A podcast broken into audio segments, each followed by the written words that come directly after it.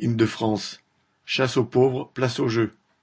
Le collectif Le Revers de la Médaille, qui regroupe plusieurs dizaines d'associations, a dénoncé samedi 28 octobre à Saint-Denis le nettoyage social que l'approche des Jeux olympiques génère déjà en région parisienne.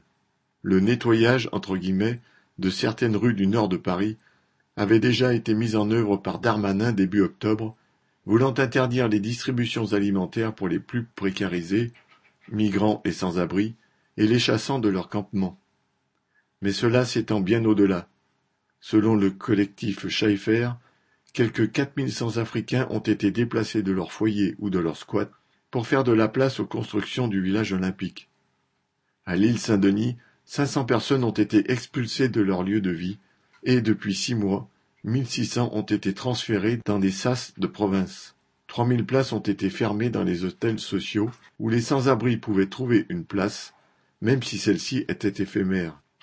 De plus, dénonce Paul Azoulay, le porte-parole du collectif, les gens ne sont jamais prévenus avant les expulsions.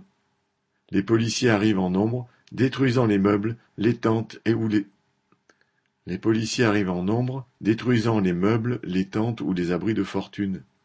Ces gens chassés brutalement n'ont d'autre choix que de monter dans des bus en direction de la province. Alors oui, il s'agit bien d'un nettoyage social dont le but est de vider l'île de France des populations précarisées afin de donner aux spectateurs des JO une image idéalisée, mais surtout falsifiée, d'un Paris ville lumière. Marianne l'amiral